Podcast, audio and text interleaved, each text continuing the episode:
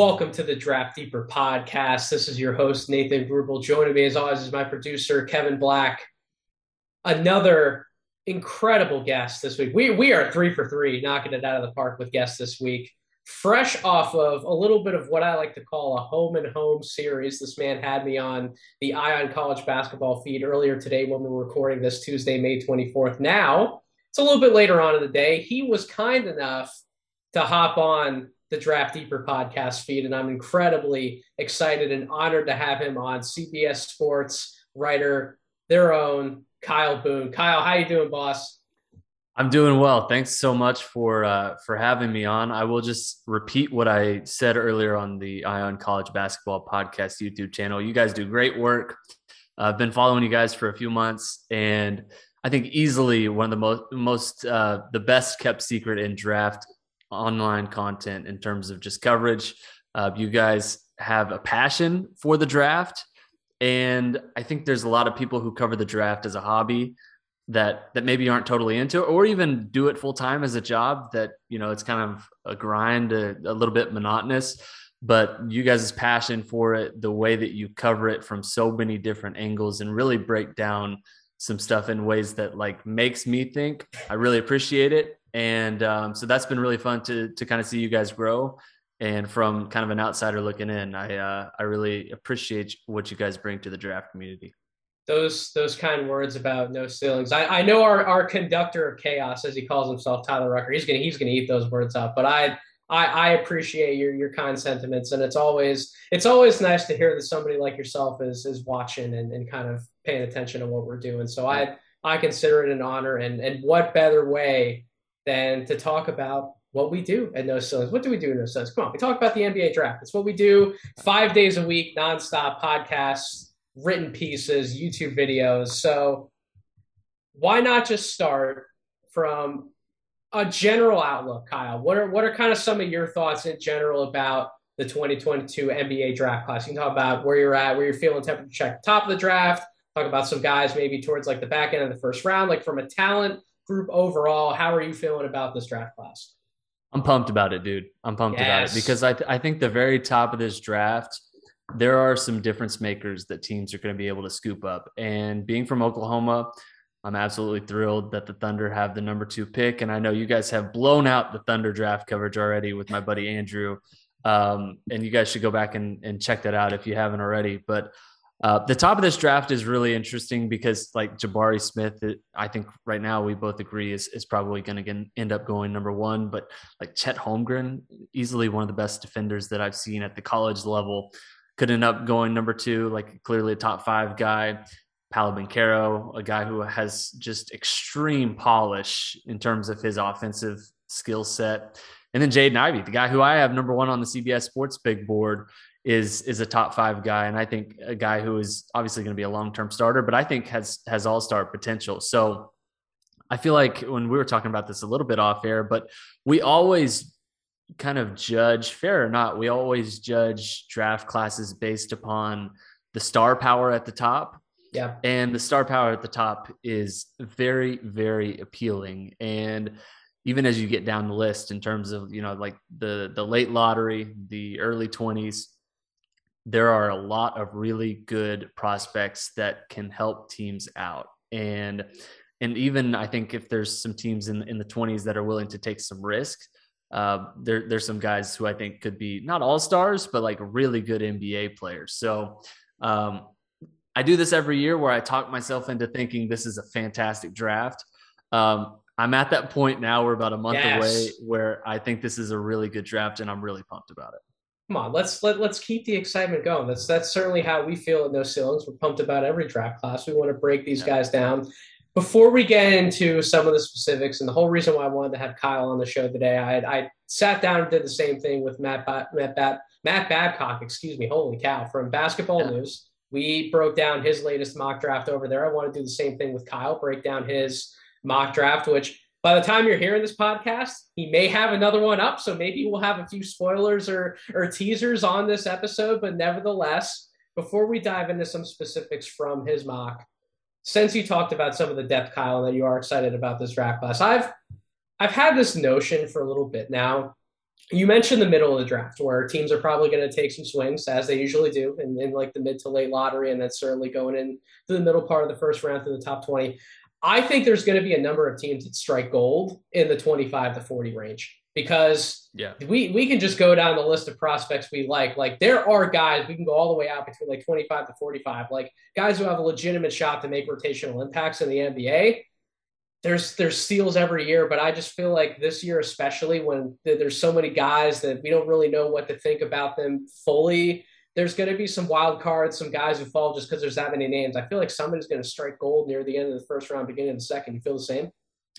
Yeah, totally. And we had a um, we had a draft call earlier today, and Gary Parrish made this made this point, and I totally agreed with him. Like once you get into like the late teens or the early twenties that range through like the mid 30s, I feel like you could just toss the names into a bag and wouldn't be surprised in how they're drafted. So I'm certain, or at least I'm fairly confident that most NBA teams don't feel that way. Um, the smart teams have their order. They know exactly how they are going to draft if the if the board falls a certain way. Um, and and that's where I think um, this this this draft class is particularly interesting. Is there's there's going to be some guys who are real difference makers that end up getting drafted late in the first round, early in the second round. This happens every year, obviously, yep. but this year in particular feels um, it, it feels a little bit more noteworthy than most. I mean, there's guys that are going to end up going in the late first and early second that I think are going to be starters long term in the NBA. That doesn't happen every year this class in particular it feels like it, it could absolutely happen. So your mock draft, we'll we'll try and focus in on round one. Maybe we'll bounce around a little bit past yeah. that, but we'll we'll focus in on round one. So obviously we got to start at the top, and you alluded to it earlier. You are a Chet Holmgren guy. I am also a Chet Holmgren guy. You have him currently mocked at number one, which by the way, we you gave the disclosure. I've given the disclosure. We we the intel that we're hearing we think it's going to be Jabari Smith. That's what all the confident intel saying. But this is the part of the year so many smoke screens can be thrown around. Like we we ultimately we, we don't know what the hell's going to happen, right? So it, could still be Chet Holmgren. For for my money, I would take Chet number one. He is my best player on my big board. Why do you feel the same way about Chet? What what strikes you about with him? This is more just a team philosophy thing than than anything. Uh, this is the Magic front office that was instrumental in drafting Giannis. They drafted yeah. Mo Bamba several years ago. They they love the wingspan. It's hard to imagine that Chet Holmgren is sitting there at number one and they say, "Hey, you know, let's let's pass on this guy. Like this is this is a first team all wingspan type dude, uh, seven foot with you know like seven six seven seven wingspan. So elite defender, um, a guy who I think we both agree is kind of just scratching the surface in terms of what he can be on offense. Absolutely. He was really good on offense at Gonzaga, but it wasn't used that often. And that was in part because Gonzaga is absolutely loaded. You know, they were a number one seed last season, and still Chet was kind of just another guy on offense. But um, the long term appeal with with with Chet Holmgren, I think, is is pretty undeniable. Uh, wouldn't be surprised if he ends up going number two, but for now, uh, unless I definitively hear like, okay, the Magic are taking Jabari Smith number one, which it sounds like it, it's trending that way. Um, but I kind of have to, I have to see it to believe it with with them passing on Chet, and um, I'm kind of pinching myself the, at the thought that that Chet could fall to to number two for for the Thunder. But if if he doesn't, if yeah. Chet would actually go number one, Jabari yep. would be the likely target for OKC at two. As as an Oklahoma City guy, would you be disappointed with Jabari at all, or can you also buy into him just as much as you would want to buy into Chet Holmgren? No, I'm I'm here for it. I, am here for it. I feel like there's there's a clear top two best options for the Thunder in this draft, and they're going to get one of the best two, which is either Chet or Jabari. Um, I was I actually am not in love with the potential fit of Paolo Banchero in Oklahoma City.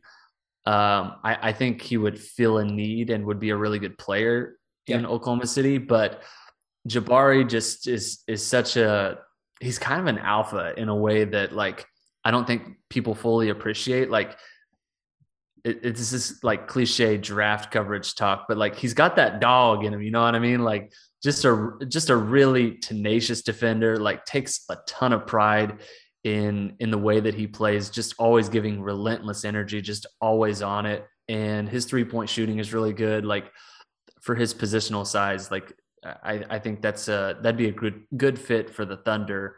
Um, again, assuming he falls to number two, I th- I think if he's on the board there and Chet is off the board, uh, Jabari is the pick. I think for Oklahoma City.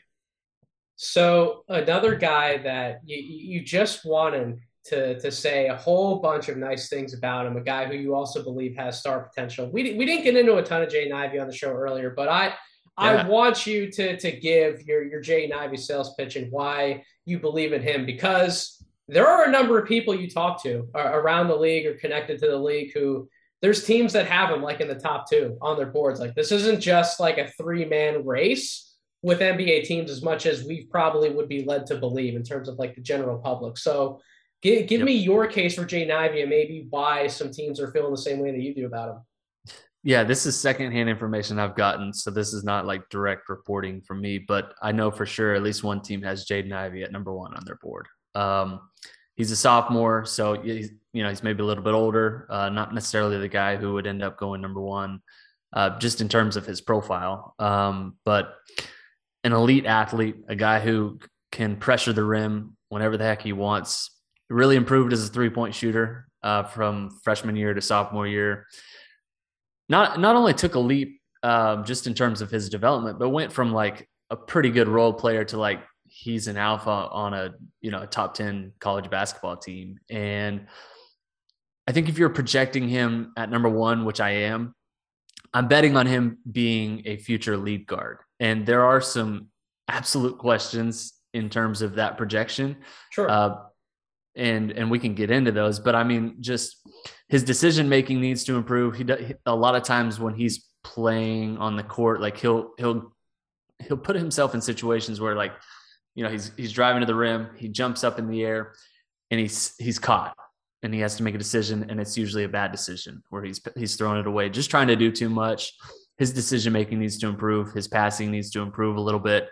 Uh, would love to see his defensive effort improve just a little bit. There's times where you know he, he's either caught ball watching or he's just not engaged. Doesn't take a, a ton of pride on that end. Um, but I just I, I think long term his appeal as as a future lead guard um, is is pretty enticing. I think you have to have the right fit in terms of team sure for him to go number one, and that's why I'm not projecting him to go number one in the mock draft. But that's why you know, just uh, in a vacuum, that's why I would take him number one on, in uh, in in any situation, basically. I mean, he's arguably the, the best athlete in this draft class, so that obviously bodes well in his favor. And again, you have him mocked right now at four to the Sacramento Kings. I, I, would agree with that. I think if they keep the pick and they don't do anything wild or or funky, as some of the rumors that have come out a little bit over the last few days, I I think that's where they would go as well, which would leave Shaedon Sharpe the mystery man of the draft, yeah. as, as I wrote for NoCeilingsNBA.com.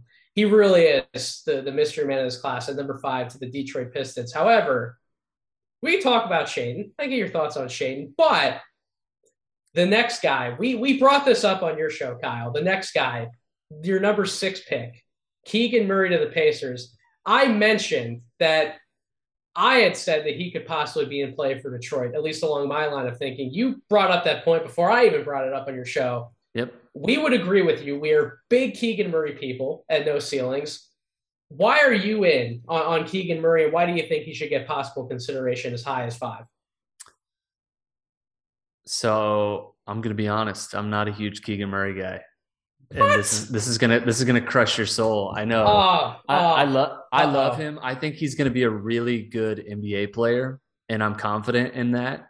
Uh, but like, what's the difference between him and EJ Liddell? Like similar size, can shoot the three, both kind of alphas, good defenders. Uh, I don't know. Like I, I would take him in in like the eight to twelve range as opposed to like the five to eight range. Um, and this is this is maybe more of like EJ Liddell propaganda than Keegan Murray hate. I really like EJ Liddell and having we all we also like EJ Liddell a lot. Yep. There you go. There you go. Um, but uh, but yeah, like I, I think I think Keegan Murray is realistically in play at number five, anywhere from five to like twelve. I would just take him probably on the lower end of that, even acknowledging just an incredible shooter, a guy who's going to be a really good defender in the NBA. Like the floor is very, very high for him. He is going to be a good NBA player. I'm just not sure in this draft, there are players that I would rather take swings on as like future stars, as opposed to Keegan, who like I don't think he's gonna be a star. I just think he's been a really good NBA player, and that's more like a just a philosophical difference that I'm kind of uh, battling with personally. Uh, but totally, I think it's totally reasonable if you want to take Keegan Murray. You know, number four, number five, number six is where I have him currently in the mock draft. Uh, I think that's that's very reasonable. All right. Well, if that's the case for Keegan Murray, you got to sell me on this next guy, man. And yeah. I've been I've been up and down on Ty Ty Washington all year. I'm I'm down right now, man. I, I actually have him in the 20s on my big board when I went back to, to redo it. You have him in the mock draft at number seven to Portland. Now, I will say that Matt Babcock told me, he, he reported on my podcast that he knows that he, or at least he thinks that Ty Ty is not going to make it out of the lottery. And that that was like the one thing he said on my podcast that made me kind of sit back in my chair, like, what am I missing with Ty Ty? Like, why why can't I personally get there on him? But you you mocking him in your mock draft on CBSSports.com, you also taking him in your mock draft that we did earlier today. Why are you in on Ty Ty as a lottery prospect? What do you like about him? The size is good, you know, six three, six foot four. Um, the shooting is fantastic. 35% from three as a freshman at Kentucky in a system that's a little bit stuffy for guards. Um, There's there's been some really good NBA guards come through that system and not have that type of success. So him doing that as a freshman, I think, is really encouraging. He learned how to play off the ball at Kentucky because Sahvir Wheeler was on the ball, and I think that really helped kind of his maturation, his development. Um, and on top of that, he's a really good passer and playmaker. This is a guy who has some shades of Tyrese Maxey to his game just because I don't think he's purely going to be a two guard. Like I think he can switch between the one and the two. And that's why I'm higher on him. The the playmaking that we saw just only in flashes again because Sahvir Wheeler was kind of the the lead guard for yeah. Kentucky. Um, I, I think is going to translate. I'm not entirely sure that he's going to be like a full time starting point guard, but if you're going to get like one of those one and a half guards in this range, uh, Ty Ty is is the guy that I would take a gamble on. I, th- I think the passing and the, and the playmaking is is absolutely real. Um, we already know he's a great shooter. The the touch that he has on floaters is is fantastic. It's a good th- a good free throw shooter. So all that stuff I think is going to translate to the NBA. And um, so yeah, for for that reason, it, you know, admittedly, I'm a tad bit higher on on Ty Ty than most, but a little bit more bullish and just kind of buying the dip with Ty Ty, just thinking long term what he can be, and acknowledging the fact that like he was injured for you know a good stretch of the end of Kentucky's season. I, I don't entirely think we saw kind of what his ceiling can be, and his athleticism was a little bit zapped but I, th- I think the athleticism, like all that stuff, is absolutely real, and I think we'll we'll end up looking back in a few years and thinking like, how did Ty Ty Washington, you know, slip to you know, twelve or thirteen like that? He's he's one of the best guards in this draft. So at number seven, that's uh, that's where I'm comfortable taking him. So you you referenced earlier earlier today the uh, the 17 assist game that he had. He he he got off to the season a little bit of a rough start. Then he started to find his groove, and then the injury bug hit him. So I guess it's more so some of my skepticism is around I just don't have enough of a sample size that I'm comfortable with from an evaluation standpoint. So you're you're a firm believer in his skill set that he had he not gotten hurt, right? Had that not happened and he suffered the, the injury that he did, if he would have been healthy, that guy that we saw in that 17 assist game and through some of those good stretches he had in the season, you're comfortable at this point saying you, you think he would have been more of that guy as the season would have went on.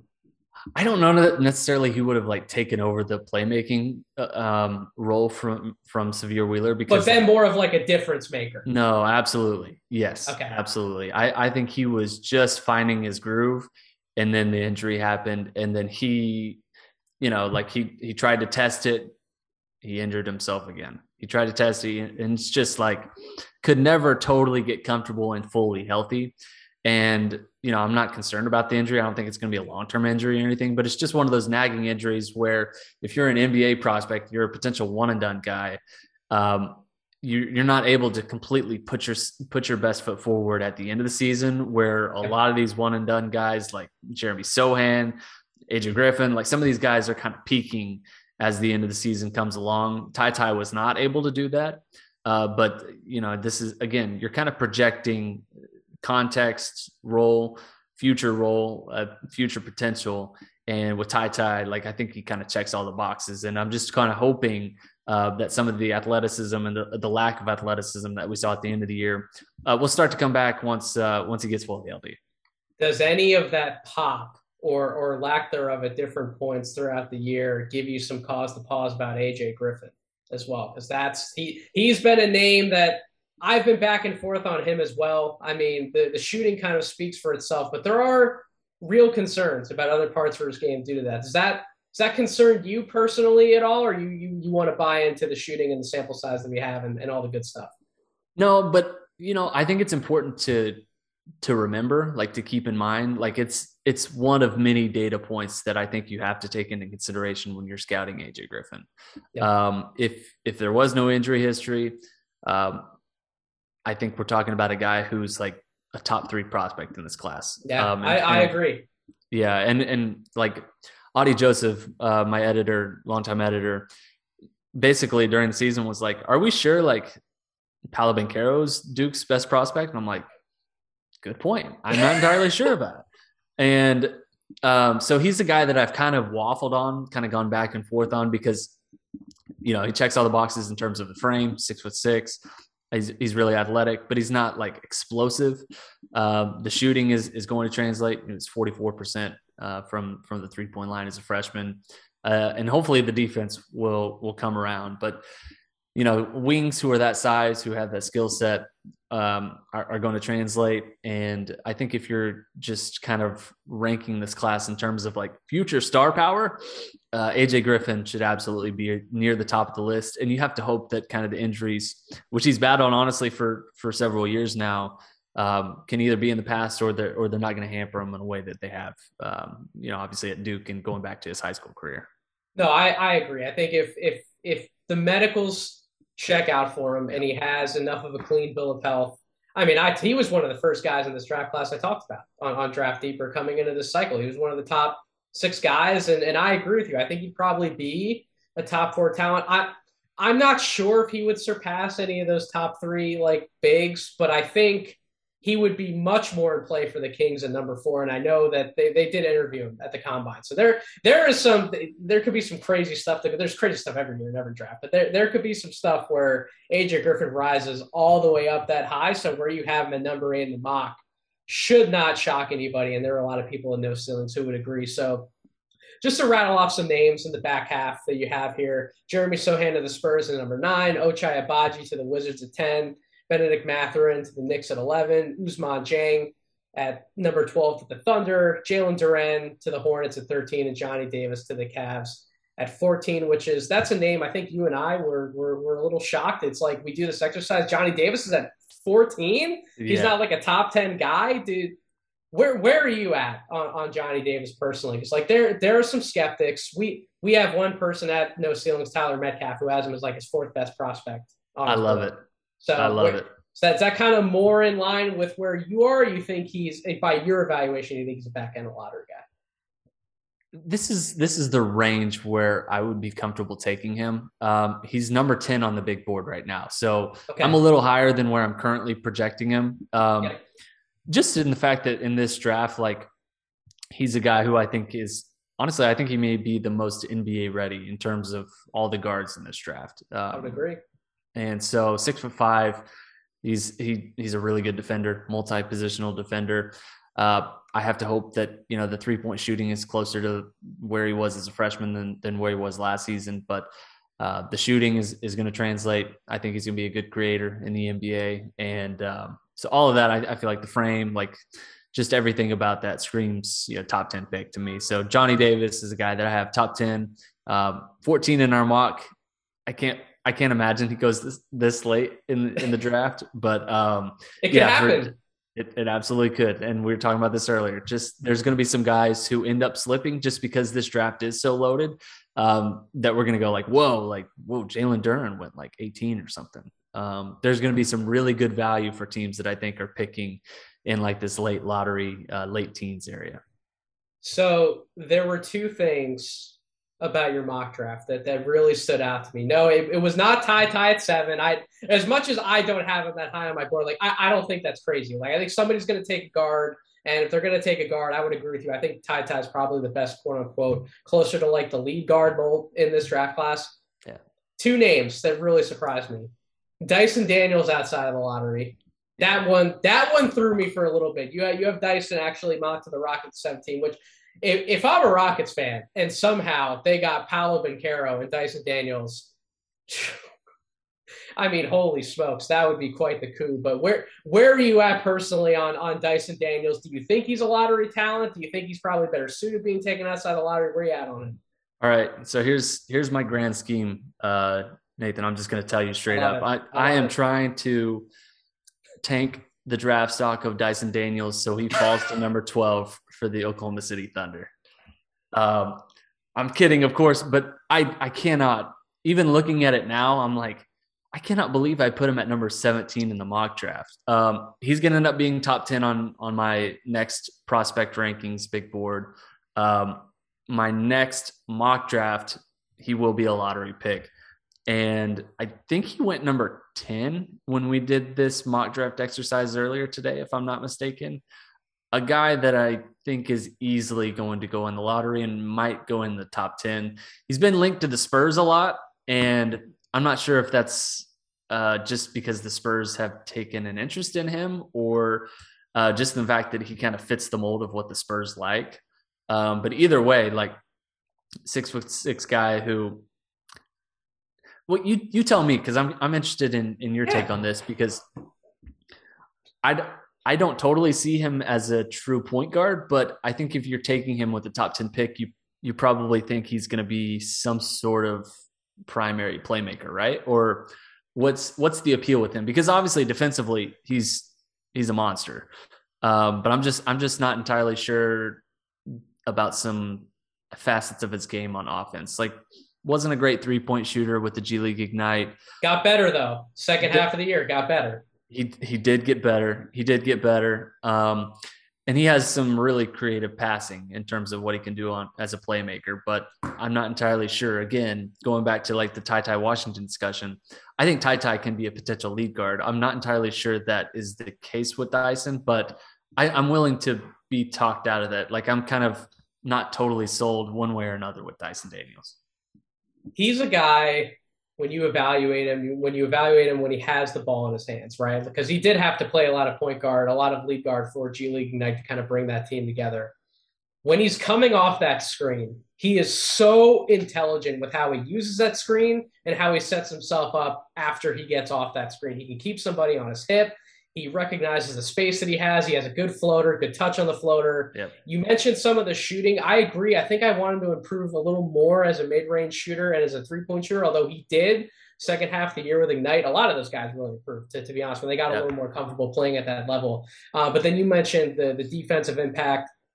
I think I, I see him, and I said this earlier on your show. I see him as more as like a Tyrese Halliburton kind of guy yeah. coming in early, like a secondary playmaker and creator. But I think eventually he's going to get to the point where he's going to have the ball in his hands a lot more often. And you hear him talking at the combine and interviews, and, and some things you hear behind the scenes. Like he believes that he has star upside in this league, and that he's going to become not just a better creator for others as he gets older, but also a better shot taker and shot maker at the NBA level as well. And just when you evaluate where, where he's at with that near six eight size, that length, man, it's it's it's hard to talk yourself out of him. And I guess the one thing that I come back to, uh, Kyle, and I'll, I'll be curious to see if you agree on this point at least. I started looking at these teams in like a mock draft scenario and where they could possibly go. It's hard for me to necessarily say that this team X in the lottery can't use a Dyson Daniels. Yeah. And that's sure. why I think that his stock, in my eyes at least, kind of has to be in that top 10 range by default. Yeah, I, I totally agree with that. I definitely agree with that. And again, I'm I'm admitting, I'm raising my hand here. Have him too low at number 17. And in fact, Josh Giddey's impact last season with the Thunder, I think, has has kind of helped his stock as well. Because yes, Dyson Daniels, like, okay, even if you're not projecting him as like a true lead guard, the guy who's going to run your offense, he's just a connector. Like he's so smart, he's so intelligent as a cutter. He he knows how to make passing reads, very high level IQ. Um, just a guy who I think is is going to be a solid NBA player. Like size wise, kind of matches up with with Lonzo Ball. Um, he's not the creative passer that that Lonzo is, but I I like that as a you know maybe a comp. And um, just like Lonzo, like if the three point shot is is going to fall um, in the NBA, which again, if you're taking him with the lottery pick, you expect that it eventually will. Um, then then I really like him, you know, as, as a clear lottery guy, and and I think the defense is obviously going to translate. I like that comp. I know my producer Kevin Black likes that comp. He is one of the biggest Lonzo Ball fans that I yeah. in my life. So I know I know that he's rooting for for that comp to definitely shake itself out as well. Um, a little bit later in your first round mock, the two Ohio State guys. We kind of mentioned one, EJ Liddell, and then we can talk about the other one, Malaki Branham. Which do you like more as a prospect if you had to choose b- between the two? Yeah, I'd, I'd take the gamble on Malaki for sure. Okay. Um, I'm enamored with, you know, first of all, he's got really good positional size, six foot five, um, but just a guy who like fits into a very neat, tidy bucket as a scoring wing in the NBA. And um, I think that's super valuable. Like if you're going to shoot over 40% from three um, in the NBA, like that is a that is real. That is that is going to translate. And he's you know he was 42% from three last season at Ohio State. Got even better in the second half of the season. Just really turned it on. And the offense is absolutely going to translate. I think the defense he he had some he had some good flashes, some good spurts on defense. Um, and I, and I think that will be. I'm not entirely sure it'll be a strength, but I don't think it'll be a liability at the NBA level too. So, um, just just in the fact that he's going to be a bucket getter, I know what he, his role is. I'm very confident that he's going to be a good scorer in the NBA. Um, very confident taking him with a top 20 pick, and he's a guy who has been rising over the last you know six oh, weeks yeah. or so. And uh, I think the Malaki hype may be a little bit too much for me, but um, I'm I'm topping out right now. Like I have him on the big board. I'm looking here. I have him at number 16, and I, I can't. I'd be so surprised. if I if I told you I have him at top nine, would that make you fall out of your chair? I think that's that's about as high as I've seen anywhere. It doesn't make okay. me fall out of my chair, but I mean, I like it. I like the boldness because you have to be really confident in your scouting report to have him that high. And you've obviously done the work. So you you feel good about taking him with the top 10 pick. I think top 10 is a tad rich for me, but like lottery range, late lottery, totally cool with that. The guy who's still young was an unexpected freshman. His developmental track, um, the way that he has matured over the last year, even from you know the early in his freshman season at Ohio State to the end of the season, um, very encouraged by that. And I think we're probably splitting hairs if you're kind of arguing Malaki Branham versus EJ Liddell. I think they're both going to go within like five picks of each other. Um, but absolutely a guy that I'm super high on and, and have him as a lottery pick right now. So you mocked EJ at, yeah. 23 to the Brooklyn Nets. There are there are two guys on our no ceiling staff. Corey Tulaba is a Chicago Bulls fan. Tyler Metcalf is a Minnesota Timberwolves guy. They're they're both hoping that one of their teams takes EJ Liddell. And those, both those teams are inside the top 20. There's been, I know you like EJ. There's been a ton of positive buzz about EJ, obviously on the court, everything he did at Ohio State, but as well as off the court, just the kind of guy he is, the interviews he's absolutely nailing. At this point, do you think EJ is going to be there for one of those two teams? Or do you think there's any shot he goes even higher than like 18 and he like challenges towards the lottery? I don't think he'll be there at 20. That's okay. my that, that's my take. Okay. Um, I think he'll be a top 20 pick.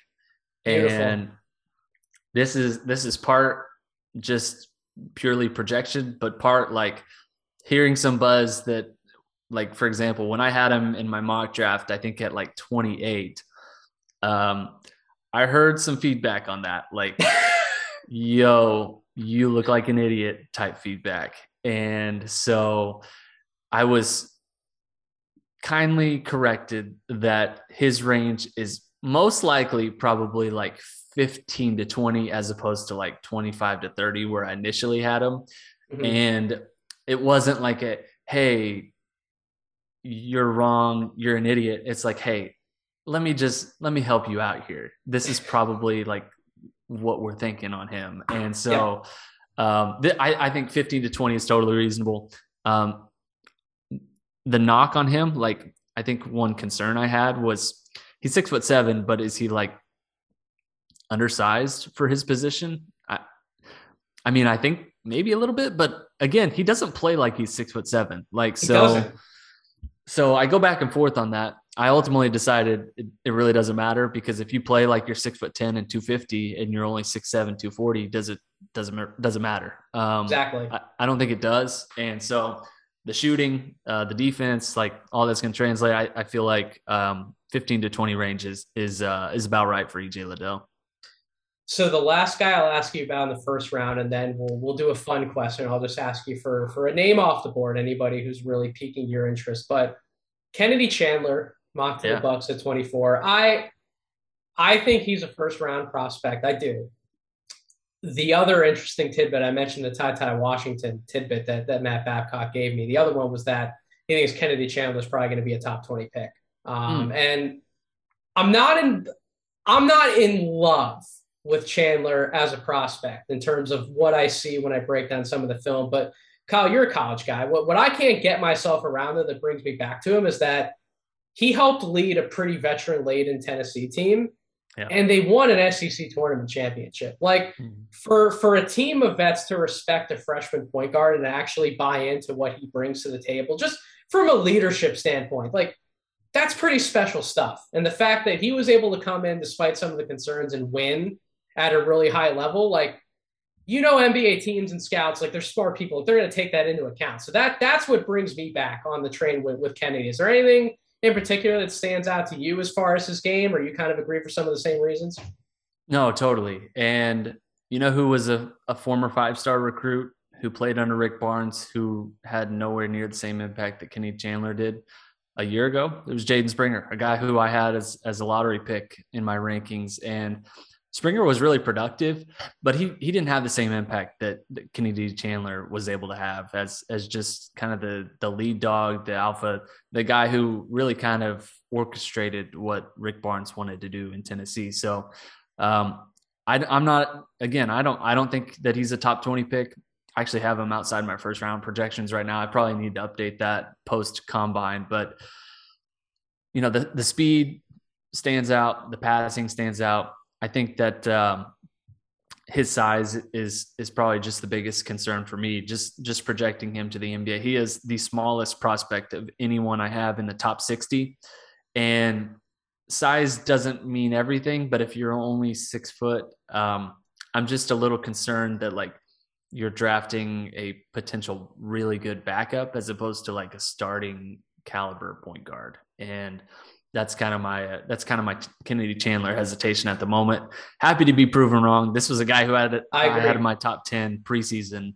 Um, easily one of the like the hardest to pin down for me in this draft.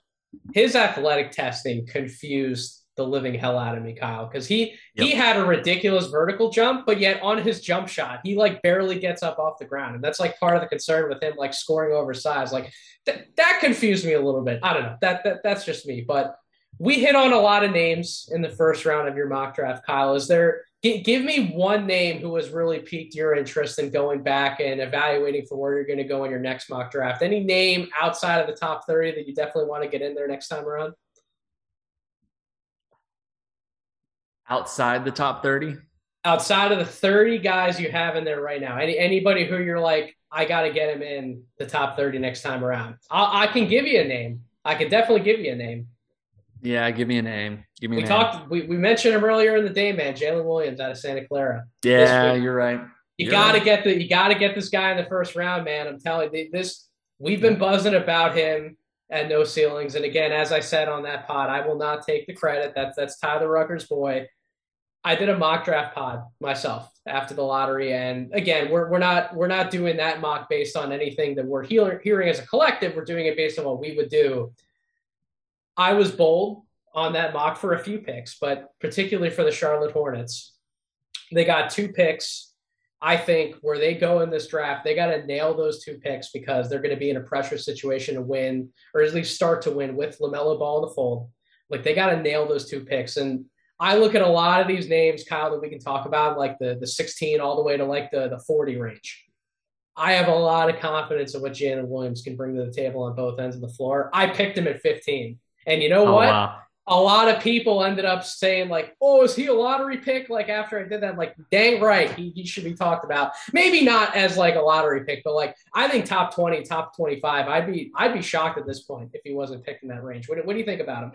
Yeah, I I'm I'm in fact, you just asked me to think of someone. I literally I have written down Jalen Williams. Um, there it is. I love I love him. He's a guy who um, is going to be top 30 on the next big board rankings.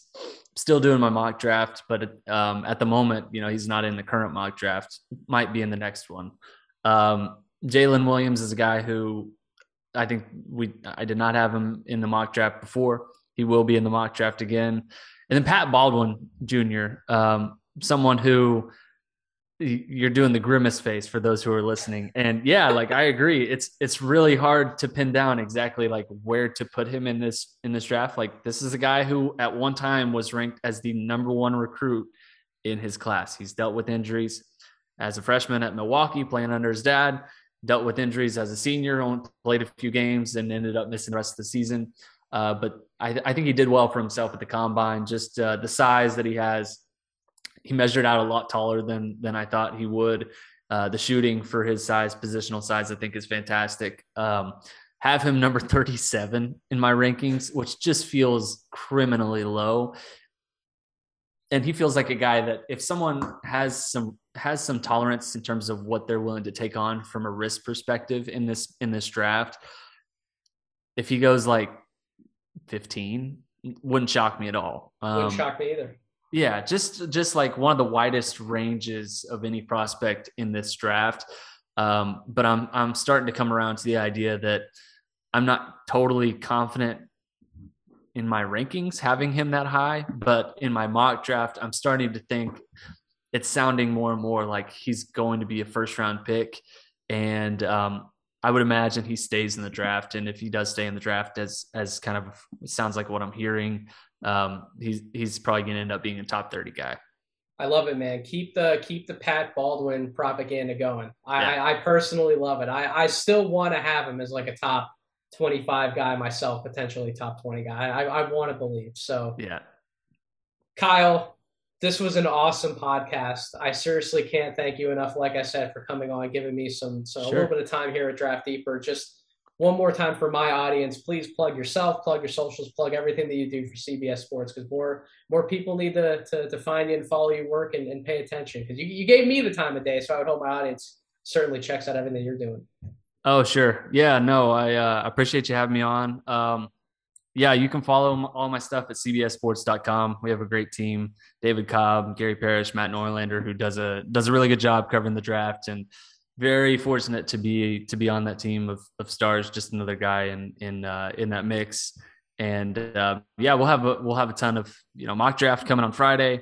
Um, Norlander and I are working on a story about like the the race for number one. I think yes. it, it may be starting to come into the picture a little bit, but very excited to talk to some scouts and kind of get like an in-depth analysis of like how the NBA views this this the top of this draft with you know specifically Chet Holmgren, Jabari Smith, Paolo Banchero, and, and Jaden Ivey. So very excited about that. And um, yeah, just uh, thanks for everyone for uh, for listening. And um, again, if you guys are listening now, you guys are doing a great job. Keep following the No, no Ceilings team. Uh, they know what they're talking about. So very excited to uh, to be on the podcast with you for sure thank you again for those those kind words, Kyle. And I'm the guy at No Ceilings who keeps tab on all the big board updates and the mock drafts and updates our database of where everybody's going. So between you and Gary and Matt, I, I'll be watching. Don't worry, I'm going to yep. watch it, and we we might have some conversations in the coming days, depending on where you go next. But again, thank you so much, everybody out there listening to this episode of the podcast. If you aren't subscribed already, please make sure you go do so wherever you get your podcast, Apple Podcast, Spotify, YouTube. Make sure you follow me on Twitter at Draft Deeper. Make sure you're following the No Ceilings Collective at No Ceilings NBA and are subscribed to the No Ceilings Substack, NoCeilingsNBA.com. Awesome draft content Monday through Friday, every day of the week. We're hitting you with something new, as Kyle alluded to earlier in the show. Keep coming back for more. We will have plenty leading up to draft day. But until then, thank you all for listening to this episode. I hope you all have a wonderful rest of your week.